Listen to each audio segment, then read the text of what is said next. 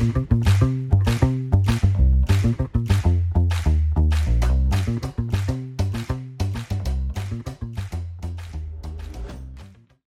拉成语质，成语往往有迹可循，一旦点通就豁然开朗。诀窍就在于深入了解，灵活运用。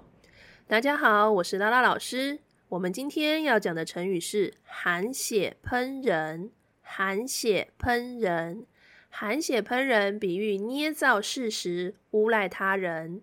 比喻捏造事实，诬赖他人。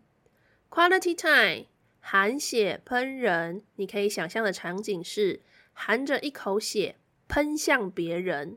既然喷向别人这一口血，而不是吐他口水，就代表这个血迹在这个人的身上当中，我们会去根据这样子的一个状况，延伸出一些不是事实的。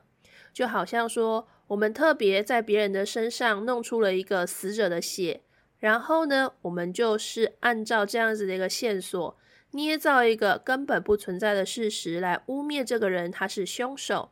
因此，含血喷人比喻的是捏造事实、诬赖他人。以上是今天的 Quality Time，欢迎你上我们的拉拉成语值粉丝团留下你的创作，因为只有不断的练习，才能够拉伸你的成语值哦。我们下次见。